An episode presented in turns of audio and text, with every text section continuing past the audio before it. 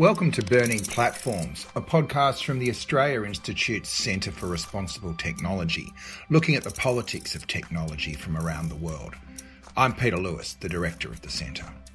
In our first discussion of 2022, we're joined by Federal Labor Front bencher Tim Watts to discuss the online safety inquiry that's been held over the summer. But first, our wrap of the latest news with Digital Rights Watch Chair Lizzie O'Shea and Guardian Australia Managing Director Dan Stinton. Wow, it only feels like a decade ago that we were talking, guys. Um, Lizzie, how are you going and what's your summer been like? Really good. Didn't catch COVID, so consider that a win, um, unlike many people I know. But yeah, it's been a very busy January for Digital Rights Watch. We filed, I think, three submissions already, and there's a couple more in the works in the next week, I think. So it's a tradition, I think, that over summer, um, the federal government gets busy trying to legislate, and more so during an election year, it seems, on tech policy issues. So we've had to rise to that occasion. I'm very grateful for all the staff at Digital Rights Watch pulling their weight. So yeah, busy time. And and speaking of um, dodging the Rona, I do have to publicly thank you for stepping in at our book launch in Melbourne just before Christmas. Um, we launched in Sydney the Public Square project, had a big Chinese meal. What could go wrong? Went down to Melbourne to launch in in Trades Hall, and an hour before the launch, I got the call that someone at the lunch had the virus and I had to go back to the hotel and isolate and wait for my test. And Lizzie took it up, even though she probably disagreed with half of what was in the book, but but ran the event brilliantly and allowed me to launch the book over mobile phone, which is a, I hope the only time I need to do that. But um, hmm. it was quite awkward, but I you also did it with um panache and aplomb. So thank Thanks. you. I did my best my best impression of you, Peter. Obviously, that could not be a pretty thing. Um, and Dan, you're behind the firewall um, over in Perth. How's your summer been? Uh, yeah, coronavirus free, pretty much like like most West Australians, and um, uh, no end in sight for uh, for when the border's going to come down. So um, it's going to be an interesting year. Uh, but no, it was a good summer. I'm still coming to terms with it with it being over. I think, although I've got to say, um, it's been a really really busy period for the Guardian. We've had massive audiences, as you would expect, off the back of this Omicron wave, um, and lots of lots of interest in in our journalism. So um, uh, that part of it, at least, has, has been uh, has been pleasing. Great. Today, um, for those that are new to Burning Platforms, you spend the first half of the show doing a survey of um, the news around politics and tech. And then we dive deep in the second half, which is when we'll get to Tim. Although, Tim, you'll be welcome to jump in with your, your wit and wisdom on any of the topics we go through before then. Normally, we sort of, I, I thought we'd be doing a here's everything that happened over summer, but all the um, action, Lizzie, seems to have been happening in the last 24 hours with the um, I wouldn't call it a collapse in the value of Facebook, or maybe I would. Is it the Facebook parent fell 26% Thursday on the back of poor earnings, fewer users, um, only a, a, couple of hours after Tim Watts was grilling um, Frances Haugen. So all these things, all these things matter. So how do we think about this? Is this like, you know, there was these companies go in peaks and troughs, but how significant is this drop off as far as you're concerned? Well, I mean, it is the biggest wipeout of market value in a US company in history. So 26% share price drop is pretty incredible in one day. Um, there are a few things to say about it. Uh, uh, the first thing I think that's interesting is it dragged down other tech stocks. So things like um, TikTok and uh, Twitter and a few others that were um, that you know peers that tech stocks do feel these things uh, between them. But it is a catastrophic drop. I think if you were looking at any other company, you'd be really, really worried. Um, and I think there's a few things to say about it.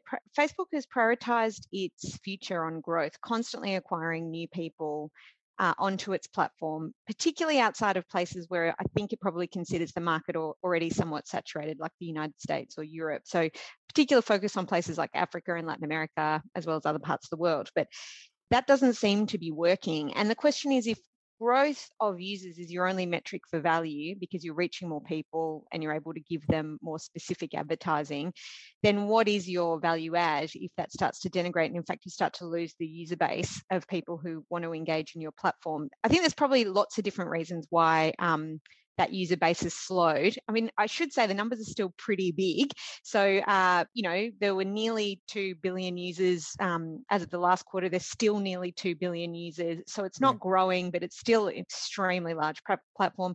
It's still very, very profitable as a company, uh, and that hasn't changed. So it's more, I think, about what this says about the future of the company rather than where it is presently. I mean, it still gets 97% of its revenue from advertising. So it's highly dependent on being able to collect very specific data to create curated audiences for advertisers faces a couple of different headwinds in that respect. Apple's crackdown on privacy and refuses to share all the data that it gets through its devices about users. That's a problem for Facebook.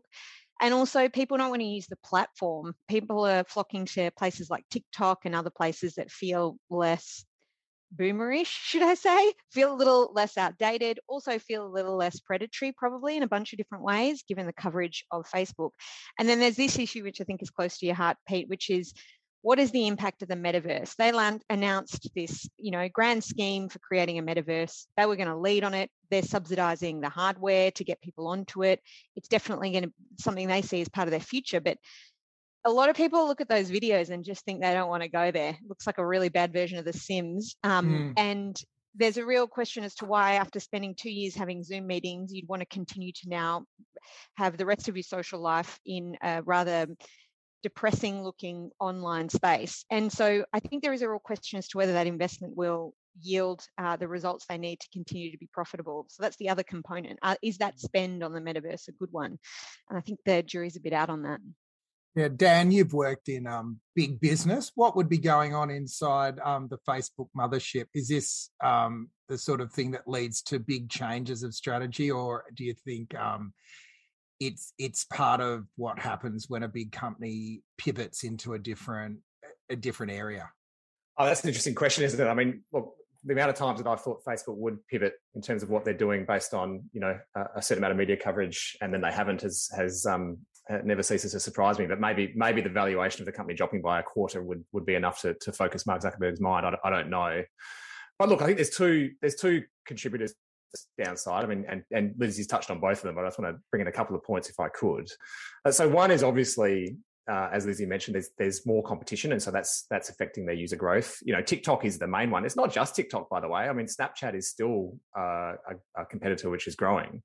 Um, but I don't want to overstate this because ultimately, while there is some more competition for attention, their lock on the advertising market is still absolutely massive. So they still take 25% of the advertising market in Australia. I think it's about the same in the US, uh, and with Google taking 50% and 25% left left over for the rest of us. Um, and I think so. They still got you know very substantial market power. Um, the other, the, the, big contributor though, which is giving me, I guess, a little bit of hope about this, is that one of the main reasons for the drop was what Lizzie touched on, and that is that the their ability, their business model is built on their ability to follow consumers around the internet and around their mobile phones. And when Apple rolled out their privacy changes last year, that became substantially more difficult. And I, am hopeful that this is the start of, uh, you know, that, that, that's happened on on iOS. You know, cookies have gone away on on most browsers and are disappearing from Chrome soon. Although that's probably to Google's advantage. But that's a, that's another talk show. Um, but then, you know, we're also seeing regulation catch up, including in Australia. So we're going to see, I think, well, I'm hopeful of seeing once there is a, a proper review of the the Privacy Act in Australia, we're going to see uh, some some some guardrails put on the ability to follow people around the internet, and I think that will also have an impact on uh, their business model, uh, Facebook and Google as well. So, I mean, maybe this is just a reset that is reflecting that new reality that if you go into surveillance, uh, surveil your users, um, you're, you're, you're going to be in trouble going forward. And maybe this is a more reflection of what their, their, their company valuation should be if, if that is no longer possible, or at least if that is more difficult. And if this wasn't enough, Twiggy Forrest has launched criminal proceedings as a citizen in the um, WA Magistrates Court um, in what could only be described as a a stretch of legal interpretation, but good luck to him anyway. But this is all over um, the ongoing scam adver- advertisements that puts Twiggy up there with Waleed Aly, and I think Koshie's in there somewhere as well to promote cryptocurrency. And Forrest has not been able to get Facebook to move on this, and now he's um, convinced the Attorney General to allow him to launch a a criminal prosecution as a citizen for breaching I think it's a conspiracy around money laundering, actually. So it's it it's a wild legal strategy. But I wonder, um, Lizzie, as the um, the lawyer in the house, um, what you think about this little play. Yeah, it's interesting because Twiggy has has had a bit of a vendetta against Facebook for a long time now. I mean, I'm he's also intervening into the space in other ways as well. Like he's funding um, people from civil society and academia to examine some of the issues around power in um, online spaces. So uh, he's got a longer term The vendetta drove the philanthropy, actually. That's like, right. Yeah, yeah. Trigger. Yeah. Yeah. I mean, what I would prefer to see is what you know what Dan was talking about. Like, if you're interested in uh, kind of attacking the business model of these companies, I do think you need to think about re- high quality regulation that looks at allowing people to have rights, not just pursuing your own vendetta through the courts. So, I mean, I must say, like, you know, there's a lot of criticism of Twiggy Forrest, I think, often for very good reasons. And um, I think it's an example of somebody using their immense resources to try and go after a company that uh, maybe gives the impression of doing something, but I think there's probably other ways in which um, this could be done or, or, or, Facebook could be held to account. And that's what I'd, I'd probably prefer to see in this space. Trying to be as Tim, diplomatic you, as possible. Tim, have you got a take on Facebook's um, current woes? Look, I'm not a business analyst, Peter, so I'll, I'll nor leave, are we. Otherwise, we wouldn't be doing this. I'll leave the, the financial advice to others. I, I have to say, I, it did raise my eyebrows to see that the, the quantum of the investment in, in the metaverse play, um, you know, 10 billion's big by anyone's measure. Um, I was saying in the chat just now that um, I did pick up an Oculus for purely for research purposes because I figured if, if, if Facebook is making a play in this, it's probably incumbent on policymakers to have some understanding of it. I, I have to say though, it's not the metaverse that I was promised in books like Snow Crash and things like that. You know. So what's going on once you put your Oculus on? What's what's happening?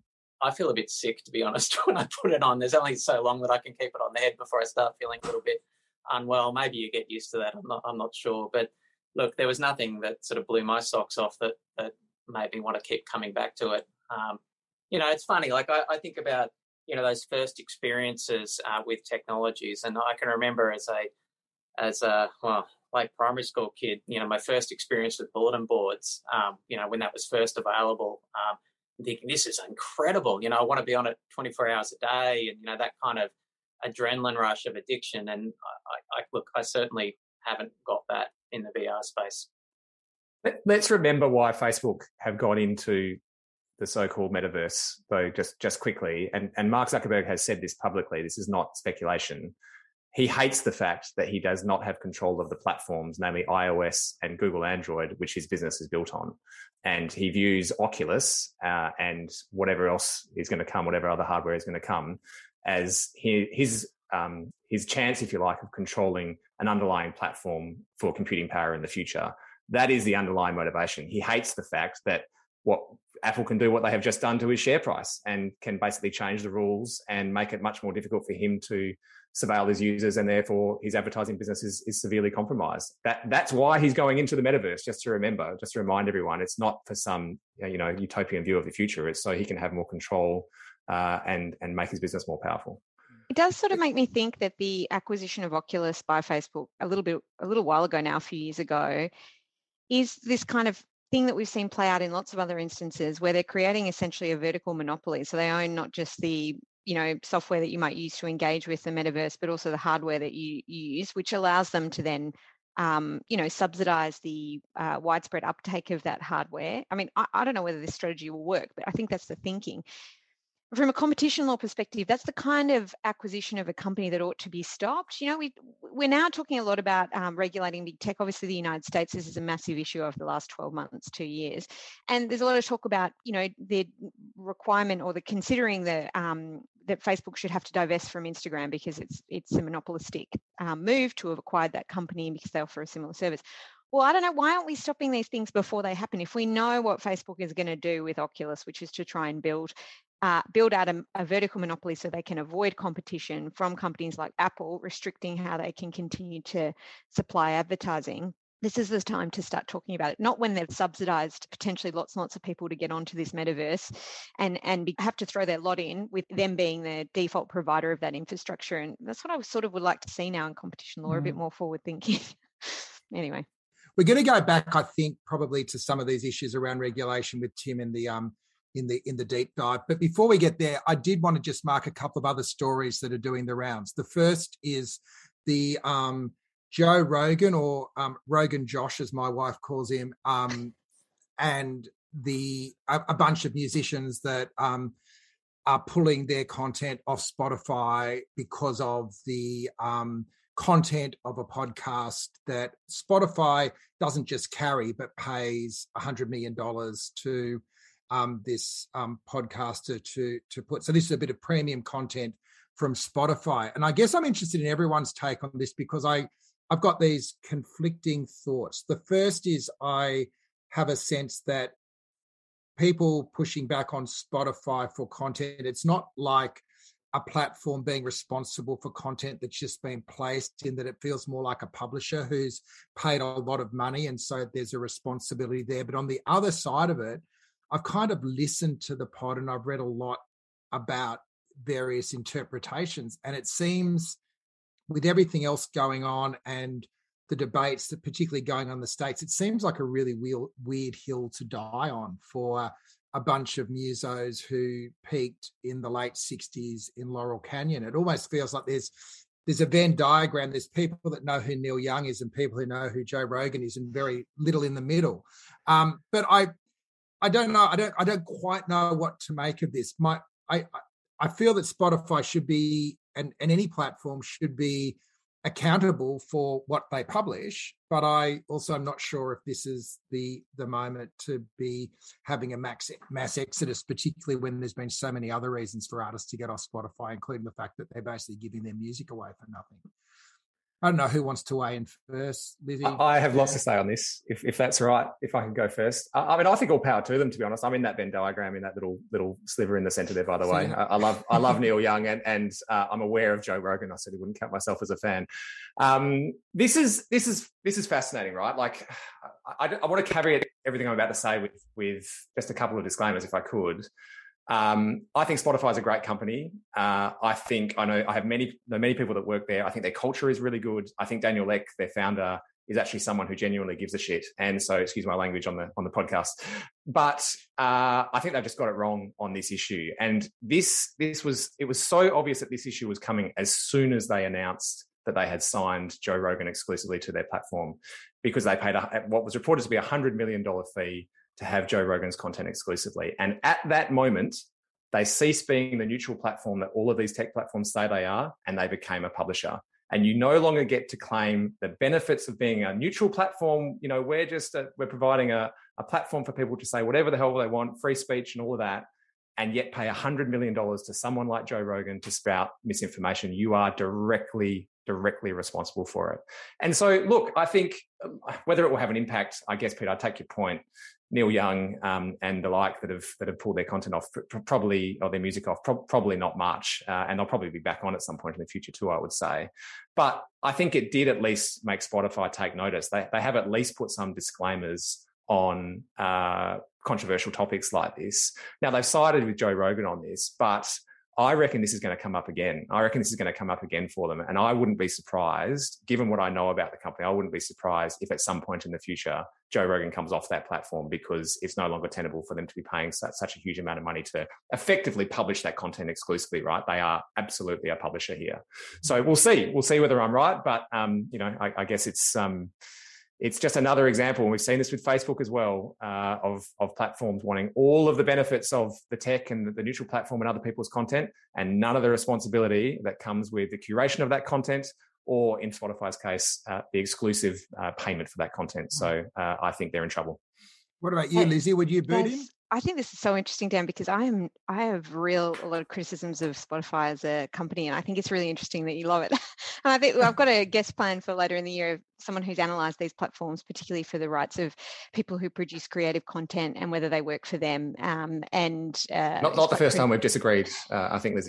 and whether they work for them. And not, not the first time we've disagreed, I think, Lizzie. But uh, but anyway, and not the first time we've done it politely. Anyway, the point I was going to make was, yeah, I think it's interesting. I wonder whether you'd apply the same rule to Substack then, who also does a similar thing but offers it as an advance, so pays it as an advance to people to come onto the platform and exclusively offer um, their content through there. And there's a number of high-profile journalists who've done that, and whether that would be considered a, a similar problem, you know, because you're essentially subsidizing content, so you are more responsible for it. I mean, I think you do, and and there's other ways in which I think they're more like a publisher because they elevate certain kind of content as well. They don't just give money; they actually curate what you end up seeing. So it's a, it's um, there's other more sophisticated ways in which I think you could classify them as a publisher as well. I mean, I don't have a particular problem with what's happened. Like nobody is calling for Joe Rogan to be deplatformed, as far as I can. I mean, people are, I'm sure, but in terms of this particular initiative, I don't think there people are uh, who are who are um, removing themselves from Spotify. So it's just like saying to the world that um, they don't want to be associated with this, and fair play to them. I don't know what else you are to do in these contexts. Like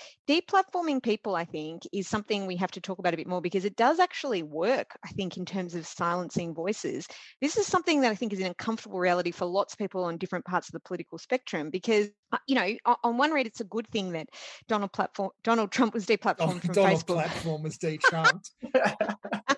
um, but also, like, think about Craig Kelly and stuff. I do think it's diminished Craig Kelly by being kicked off Facebook. But is this more Craig Kelly or more Alan Jones and Sky and advertisers, which affected like other people that are supporting the business model, saying we don't want to be supporting that business model anymore? Well, I think this is a good question. Like, what do you, how do you, in in a principled way, respond to the call for somebody to be de- deplatformed? Because there's a, um, or to have to look elsewhere, to have to perhaps go to Sky News and be, that be their mm. platform mm. instead of something much more mainstream, which is then uh, makes it seem more palatable than perhaps it ought to be considered because it gets you know, Joe Rogan's dis- disinformation, misinformation gets put up there with lots of other stuff that's very legitimate and it's seen as acceptable. Um, is it okay for Craig Kelly to be treated the same as all other kind of politicians when he's clearly causing harm to people and contributing to the fragmentation of our democracy? Mm. I think, you know, there's um, some utility in thinking about how deplatforming doesn't necessarily silence someone, but it does have an impact on their capacity to reach people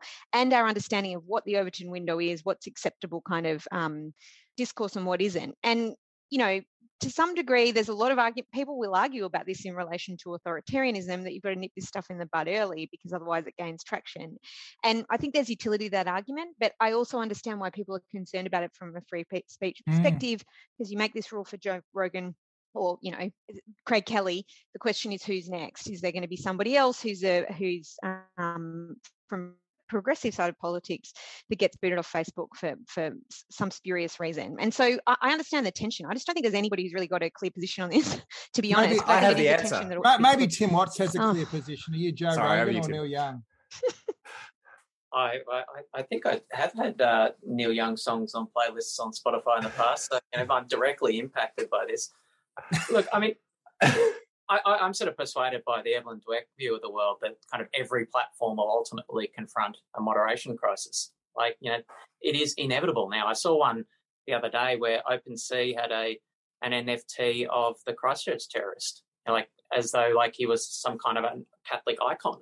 Um, so, you know, every platform is going to confront these moderation issues. The the reality is you've got to think ahead. You've got to think through your values and think, well, how do I want this platform operating? The, the days when you can literally just say, hey, we're just a, a unthinking conduit to the world are gone.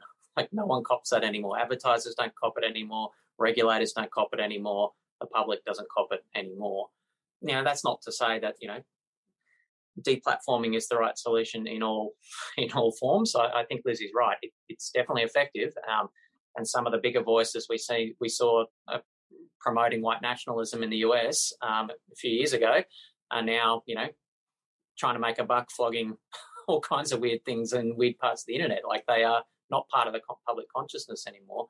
Um, so when I talk about these moderation um, crises, I sort of say we all play a role on these platforms. You know, it, it's not a purely centralized model anymore. So I think Neil Young, Joni Mitchell, I take my hat off to them. They're playing their role as citizens in this debate. I saw Wendy Zukerman, the host of Science Versus, another Spotify podcast that, that is paid. Um, you know, they've taken protest action. They've said that they'll only produce science podcasts as debunking misinformation um, promoted on Spotify, and that's you know entirely admirable as well. I think so. That's that's a really important part of this. We all play a role um, in the information ecosystem that we live in these days. I just want to point. Dylan's made a great point in the chat. Um, people always say misinformation must be banned, but no one actually has the guts to define misinformation because it's an absolute minefield and impossible to define. And that's the other problem. It's it's relative both sides.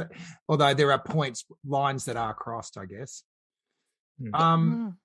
Wow. I mean, is there because I don't know. I mean, I like I take Kat's point in the chat as well that um it might not just be about deplatforming, it might be about amplification, which is sort of what you were saying, Tim, essentially. How do mm-hmm. you curate what content gets put to the top? So, obviously, what we know from the Facebook papers, for Facebook at least, is that outrage obviously is prioritized. You know, they've got a whole scheme for rating posts that means that someone like Craig Kelly is perfectly purpose built for Facebook. Um, so I think there's work we can do to regulate um, moderation in that way or you know we can create a duty of care you can talk about harm that's caused um, as well as like you know this bigger political questions. I do think it is really difficult, and it's quite um, it's quite culturally specific often as well. And part of the problem is these big tech giants come from the US and then apply a liberal hand everywhere around the world, particularly favouring freedom of speech above other um, values or, or, rights or concepts that might be more um, important in other parts of the world, which is part of the problem. But I do think content moderation is this really difficult question. Like we need more people who are involved in doing it. It's about, I think, involving grassroots people in um, content moderation rather just assuming we can set rules from above or have a small number of people who do it or outsource it to a very large number of people and pay them nothing to do it which is the other kind of unspoken aspect of content moderation or um, assume and, an algorithm know, can do it exactly and so that kind of um, citizen engagement is probably what would improve Facebook, but that's a much bigger question of how you um, improve everyone's engagement with democracy, I suppose, and, and community building. Uh, but I don't think there is an easy short term answer. And to my mind, this particular example of saying, "Oh, we're not, we don't necessarily want Joe Rogan kicked off, but we're not going to participate in this platform," that seems like a perfectly legitimate thing to my mind to do. And I'm surprised, Pete, you don't agree. But anyway, um, Dan, one you, more. Yeah, you said you had the answer, so let's hear it. I am. Yeah, I think, yeah, that might have been a little bit grandiose uh, in hindsight. But look, I think that the, the, one point I make, the other potential solution to this is is is kind of an obvious one that I, I always bang on about, but I, I, think competition. I mean, this picks up on Dylan's point as well, in that defining misinformation, disinformation is not is subjective. Uh, so, but the point is, is that these platforms are publishers, or at least are carrying out a function that is publishers. So they're going to make decisions about Joe Rogan or not, which everyone on this call may agree with or, or disagree with. But the point is, it's a subjective decision they're going to have to make. What would be really helpful is if there was more than just Spotify and Apple where you could listen to your music so that there were more choices. And obviously, I'm, I'm looking at this through a news lens because that's my background. But you know, there's lots of publishers and we make subjective decisions around what to publish and what not to publish. This is, I guess, a, a bigger version of that with potentially bigger consequences given the size of their audience. But there just there needs to be more competition. Uh, once a company gets to the size of even Spotify, it's pretty concerning actually how much influence they have. And that's obviously a theme we've touched on many times in, in this forum. Now, I am keen to dig in to, to dive in with Tim. You were going to quickly give a hot take on AFL and crypto. Do you want to give us a short version of that? I, we, we need to do a whole show on crypto just to work out if it is just a game or something real. But what's yeah. your take? Then I think it would be you, me, and and my mum actually would be the only ones. I think we'd lose Lizzie. uh, I'm, I'm, not sure if Tim would join us, but anyway, we'll, we'll move on. Um, so look, really quickly then, just racing through this so that we can get to uh, get to Tim. So uh, yeah, look for background. I think most people would probably know this, but um, last month the AFL announced a new five-year uh, deal with Crypto.com. Uh, they're a trading platform that allows uh, consumers to trade cryptocurrencies, and they've got uh, exclusivity on the so-called to become the official cryptocurrency exchange of the AFL, whatever that means. Maybe so, footy cards on NFT or doing the draft with um, crypto. I don't know. Well, it, I, I, think it's more narrow than that, actually. I think, I mean, crypto.com is effectively just a platform for buying and selling cryptocurrencies. And, and by the way, just in case anyone hasn't seen this, you probably have seen the ads featuring Matt Damon on, on YouTube and on free to air TV as well. So, and they've got this catchline of fortune favors the brave. Um, now, I think that a more, more appropriate catchline would be something like bankruptcy follows the ignorant because and I appreciate that doesn't have the same ring to it, but that is effectively the concern here. Now, again, first a disclaimer. Look, I'm a believer in Web3, much to Lizzie's disgust. uh, and uh, I do think that blockchain technology uh, has has substantial potential, and I do invest in cryptocurrencies. But here's the thing: I've spent 20 years working in and around technology. I've also spent countless hours researching blockchain tech, and you know I've read the Bitcoin white paper, and or at least parts of it, and partially understood at least a quarter of it. Um, you know, I, I have a background in this, and yet I still will only invest enough that I am prepared to lose. And the problem is, is that these platforms are effectively entirely speculative. So you're going to have a whole bunch of, of consumers coming to use this platform who will come across it because of its association with the AFL. They will treat it like a financial uh, trading platform uh, without any of the protections that, that, are in place. So once again, this is an example of, of the tech racing ahead of the regulation. You're going to have people coming in and buying and selling crypto assets, which are purely speculative, there's no sophisticated investor threshold that is required to take part in this. There's no government oversight over it. Uh, and so I'm, my concern is that we're, we're basically going to have a whole bunch of people which are going to lose a stack of money on what they seem, think is going to be a normal investment, but which is, which is in fact very, very high risk. And the AFL should know better, I think. I, I mean, if I was the AFL, um, I love the AFL, but if I was the AFL, I would have, I, I would not have taken this because it, it looks to me like it's a it's a wagering partnership, but worse, it's a wagering partnership without any of the guardrails that come with uh, wagering companies and regulation. Wagering yeah. companies being some of their other big sponsors, I'll just point out. Exactly, by the way, but but at least there are some reg- there is some regulation in that. Not I mean, telling people to gamble too. responsibly. Um, Lizzie, in, in in your capacity as um uh, an anti-gambling advocate, I'm interested mm. in your take on this one. Yeah, I think that is pretty worrying. I think normalizing these kinds of um, investments when people may assume that it's similar to investing in shares or oh, God forbid, like bonds, uh, I think is a bit of a problem. I, I, think it is irresponsible. Yeah, I mean, like I said kind of blithely there, the AFL's had a long history of uh, associations with gambling, you know, not just at the AFL level, but also at a local level. Um, you know, lots and lots of clubs make a huge amount of money from um, poker machines in their club rooms. It is changing, but, um, and there's a culture of that changing, which is great. But I um I wasn't thrilled to see this. I have to say, I, I am a bit worried that people aren't um, are investing money that they can't lose in crypto, which is I think the only money you ought to be investing in crypto. Mm. And we're we're going to have to have some hard conversations about this over the next few years because there's going to be a lot of stories of misery where that's taken place. Yeah, it is a psychological difference between even gambling on a result and gambling on money or something that looks or feels like money. I think there it hasn't been thought through.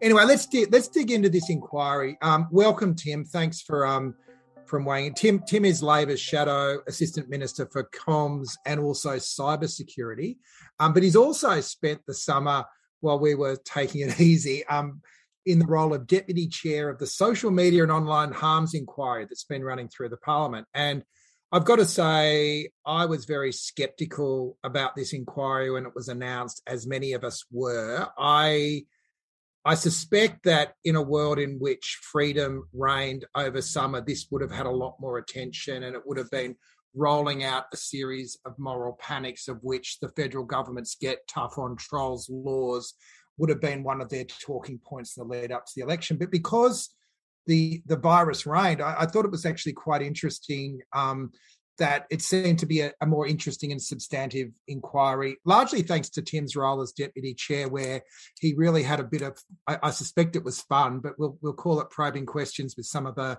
the larger platforms and also some of the um the giddy goats that turned up to to give evidence. So Tim, welcome, and I, I just I guess we'll just kick this around, but what's it been? What what's been your takeout from this inquiry, um, and what have we learned, if anything? Thanks for that, Peter. And before we sort of kick off the formal part of my podcast, I should say that um, I'm joining you from the lands of the Bunurong people of the Kulin Nation, and I pay my respects to their elders, past and present. Really important part of our history in, in Melbourne's West that we always put front and centre here. Look, it's fair to say that um, if it was up to me, I wouldn't have spent my summer period in a parliamentary inquiry with Craig Kelly. Um, so this is not a process that I initiated, um, but I think at a big picture level, it is fair to say that the existence of inquiries like this is symptomatic of the fact that you know, policymakers and the public more broadly have sort of had it with the social media platforms and, and across a whole range of, of issues. You know, um, the, the, the, the breadth of the harms that people came to speak speak about in this inquiry was was quite extraordinary. And certainly, I'm not an expert on all these kinds of harms. You know, we had uh, representatives of uh, groups dealing with uh, eating disorders. Um, we had representatives of uh, groups dealing with um, you know religious groups that were subject to hate speech and frankly radicalization to, to violence. Um, we had uh, advocates um, for you know, women's participation in the public sphere who were saying that you know our free speech rights are being violated because you know we can't participate in a public debate because when we engage on these social media platforms, um, there is just a torrent of abuse. So you know, just stepping back at a big picture, I think it is worth acknowledging that there is a substantive issue here um, that I think there's there's a bipartisan recognition of that you know sort of something needs to be done in inverted commas. Um, look, this inquiry, there are some shortcomings about this inquiry as, as a vehicle for doing it, not the least of which is that this is an inquiry that was established to look into online harms that is being asked to report two weeks after the government's flagship Online Safety Act, um, which was the big reform uh, initiative of last year, comes into effect. so it makes it very difficult to evaluate the effectiveness of the, the last very substantial piece of regulatory intervention from the government in this space of online harms when it's only been operative for two weeks. So, big picture, it's a real issue. But for me, the story of the last three years is the lack of coordination in the way that the government's gone about trying to deal with these issues you know, Google pointed out that there are currently nine uh, uh consultative processes, regulatory reform processes in this space underway at the moment. Facebook pointed out that there have been 18 over the last three years. Um, but I don't get any sense of what the big picture of the way that the government thinks about these issues is, like what it's prioritized in this space, what it's really trying to achieve, you know, there's certainly been no um, effort to sequence these reforms in any way that seems to make comprehensible sense. Um, it really has been sort of an announcement driven approach to policy making that has left us with, you know, a, bit of a dog's breakfast, to be honest. Um, sitting there, and I know you don't have primary portfolio responsibility if there is a change of government and no one counts their chickens before they're hatched. But what do you what what do you sense Labor's approach to these issues will be if you say that the the current government they've done a few things, it's been very announcement driven and, and quite I, I reckon capital P political. Like, is there another way of approaching this? Yeah, I mean, in, in one way, you could say that the, this the, this government has sort of tried to address a series of specific harms in a narrow sense. So we've had reforms like the abhorrent violent, abhorrent violent material legislation that dealt with largely um, the dissemination of you know, appalling crimes online. Like, frankly, it was introduced in response to the live streaming of the Christchurch atrocity. Um, we've had the Online Safety Act that's trying to sort of bring together the disparate um, uh, legislative frameworks for, um, you know, the former child bullying provisions um, for the, the, you know the restricted access scheme, um, the, the adult cyber abuse scheme. So these kind of specific harms are all sort of being brought together. Um, you know, we saw that the news media bargaining code. You know, we've seen all these sort of individual regulatory interventions. Um, you know, what we haven't really seen is a, a systemic approach. And really, the, the issues flowing from these digital platforms they're complex but they're systemic. You know, there, are root causes to them, I, I think. Um, so if we're serious about tackling these issues, I think we need to sort of not lose the forest for the trees um, and, and, have a, a, an approach that is bigger picture, systemic. It's able to respond to the dynamic change in the sector, but you know is focused on that that big picture. I guess the other point um, is that nearly every portfolio has a touch point. Um, is there a world in which you have an integrated i don't know if you have a ministry for dealing with big tech but how do you actually structure government that um, there's a little bit more coordination there yeah it is interesting i mean I, i've worked in technology in one way or another for my entire career and when i first started practicing in competition law and telecommunications like comms was the regulation of telecommunications and broadcasting. You know, it was pretty, you know, you could define the vertical, so to speak. Um, but by the time of, say, the, the election of the Rudd government, you know, the, the comms ministry all of a sudden was the, the Ministry for Communications, but also broadband and the digital economy. So it kind of expanded. Under the current government, the comms portfolio sort of imploded altogether um, and has sort of been bundled in under the infrastructure department. So you can kind of see how the, the you know the boundaries here um, have become diffuse and and it's sort of both everywhere and nowhere in government at the moment. Um, Which is actually so, speaks to a lack of imagination of what it is, what is the problem you're trying to solve. Hmm.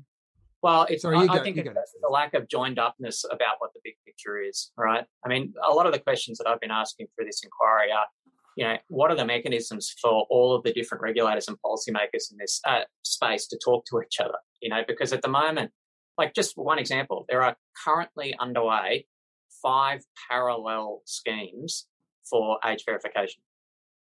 Like in parallel, we're looking, there are five separate schemes introducing age verification um, regulatory regimes. And, you know, I don't have much sympathy for the, for, for the platforms as a general point, but, you know, complying with five different parallel schemes is going to be hard. There's going to be inconsistencies but, between them. Um, it, you know, it's sort of no way to run a railway. So I, I think we need to be that needs to be a priority, looking at these coordination mechanisms. And that's part of, I say, step back to the big picture, prioritize prioritizing a systemic approach.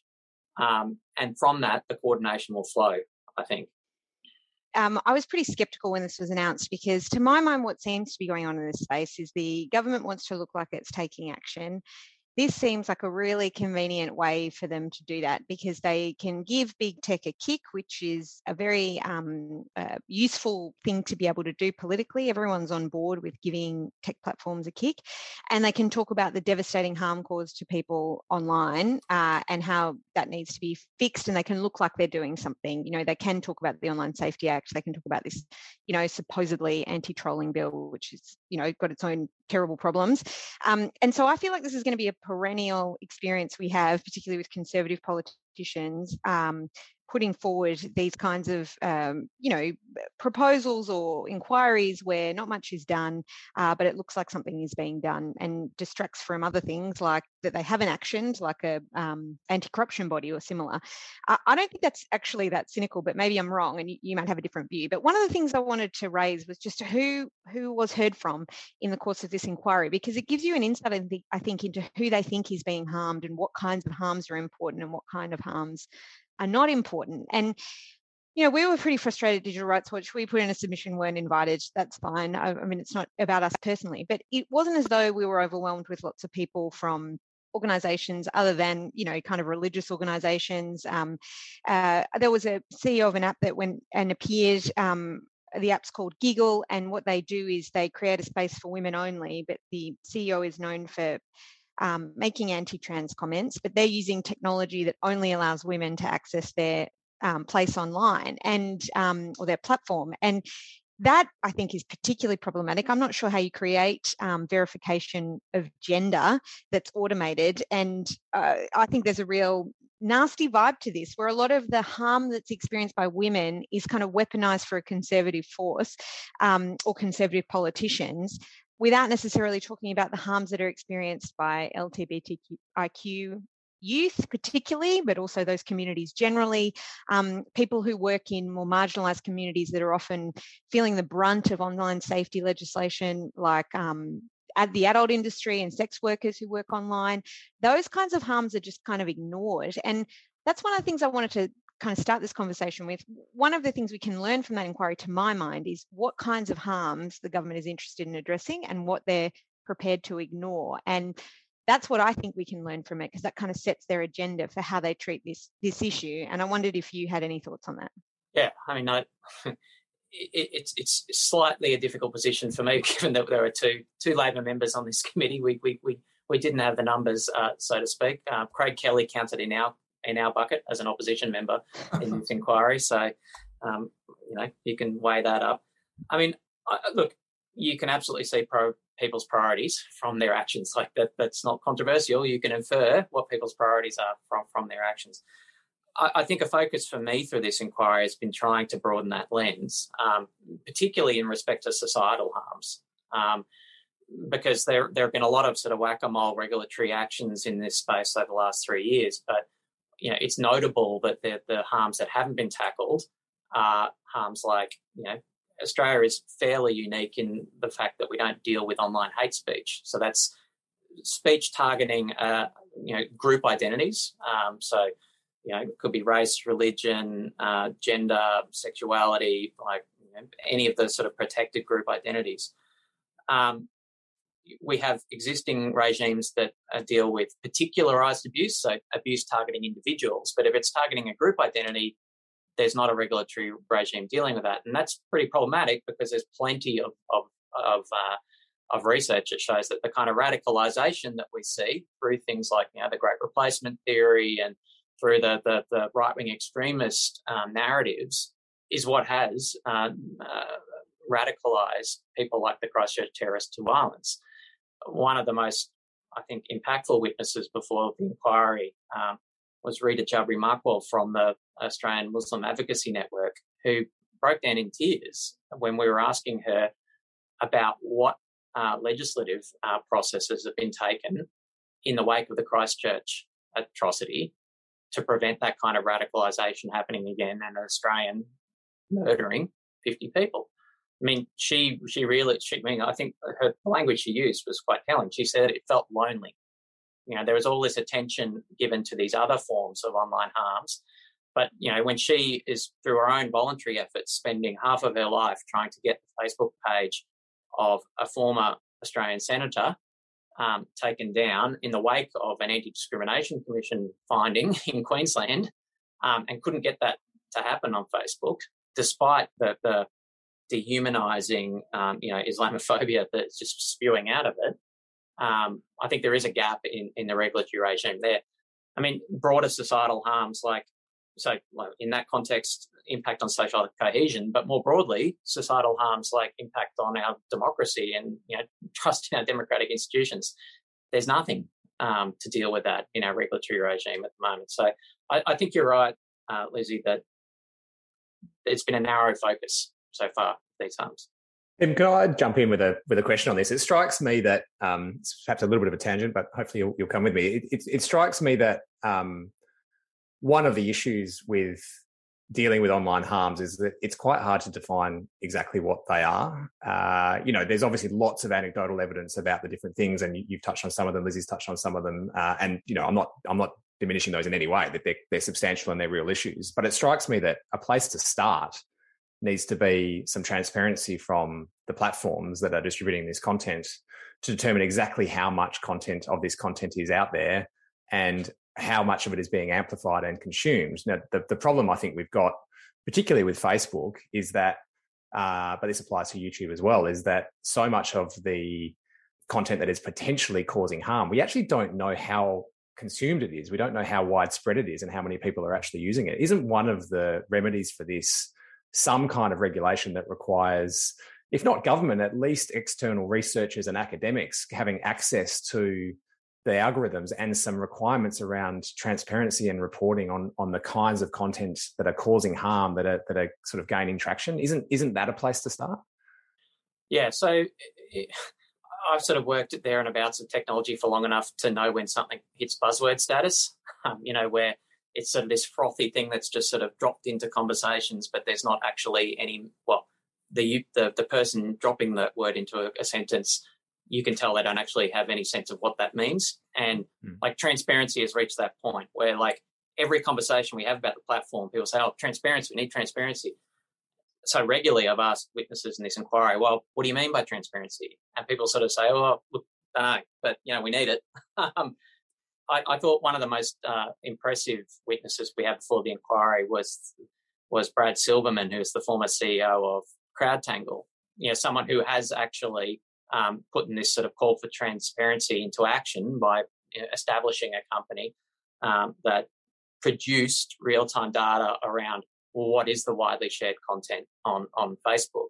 So if you've seen those little lists of uh, you know, who's the politician with the most engagement on Facebook over the last 24 hours, like that's coming from from his work. And I sort of put it to him, was like, well, you know, we're talking to, we talk about transparency a lot. What do we actually need to drive for in a regulatory sense here? He conceptualized it, and this is something that's been picked up in um, legislation that has a whole range of co-sponsors in the US. Amy Klobuchar, a, a number of senators are behind this. He's conceptualized this as a funnel, right? So you can think it the narrow part of the funnel. We have the most narrow access to the most sensitive data um, on a highly governed uh, mechanism for academic researchers, for you know people that really want to go in and look at the, the most sensitive data. You know, you take a step up. You want to have some kind of safe harbor for public interest researchers who have effectively scraped data um, from these platforms.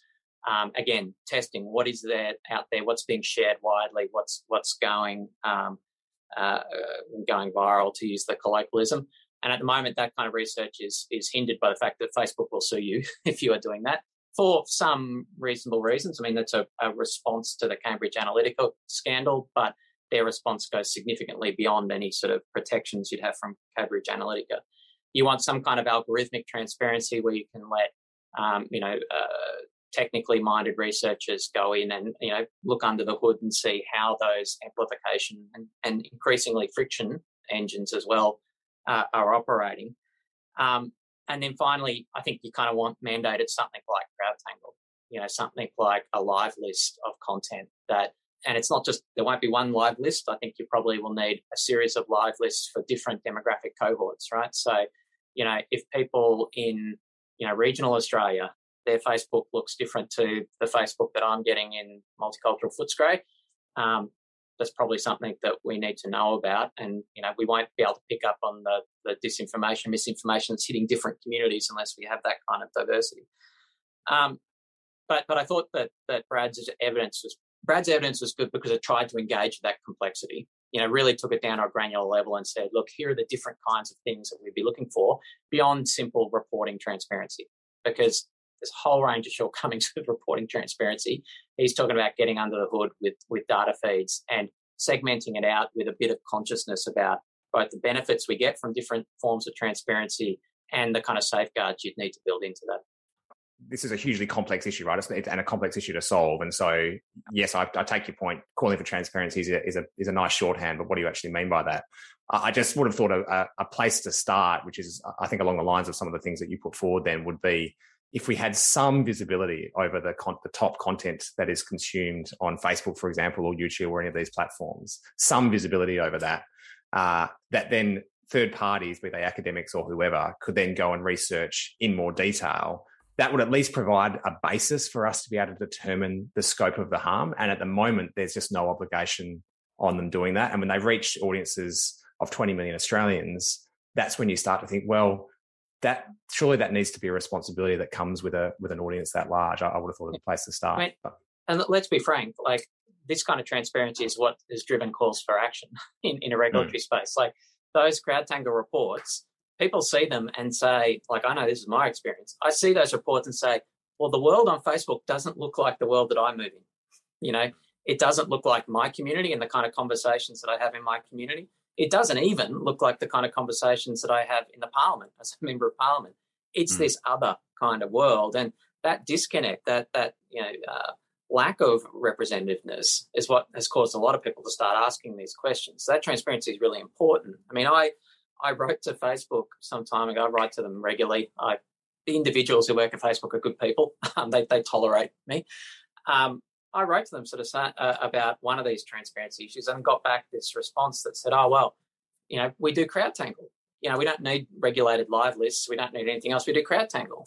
Now, you know, this week they've said they're not onboarding any more researchers onto CrowdTangle, um, and you know, Brad Silverman, his experience leaving Facebook, you know, was driven by a disconnect on values on transparency. So, I think we need to keep pushing on this issue. Um, I know we're coming up to the hour. I, I, just wanted your take on the other strain that I had coming through the inquiry, which was the idea of a a general duty of care on the platforms to do no harm. Effectively, it felt like, by analogy, like workplace safety. So rather than trying to identify a particular harm and design a response from a regulator, to basically say this is on you platforms, you create a safe space. What's your what was your sense of that discussion? Look, I think there are advantages and there are issues to think about from taking that approach. So this this duty approach comes from uh, the recommendations of the, the select committee that was looking into the UK equivalent of their online safety bill. And it's a recommendation that they made. And effectively, it would create a statutory obligation on these platforms to um, uh, consider reasonably foreseeable uh, harms that flowing from their products.